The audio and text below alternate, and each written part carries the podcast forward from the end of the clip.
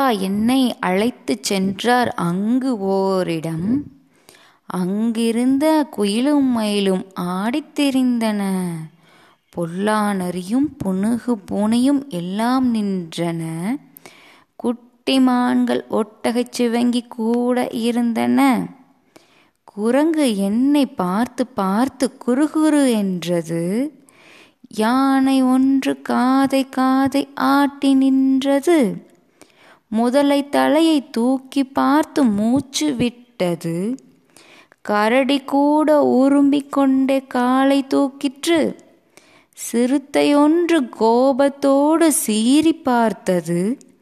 அங்க எங்கள் அருகிலேயே சிங்கம் நின்றது.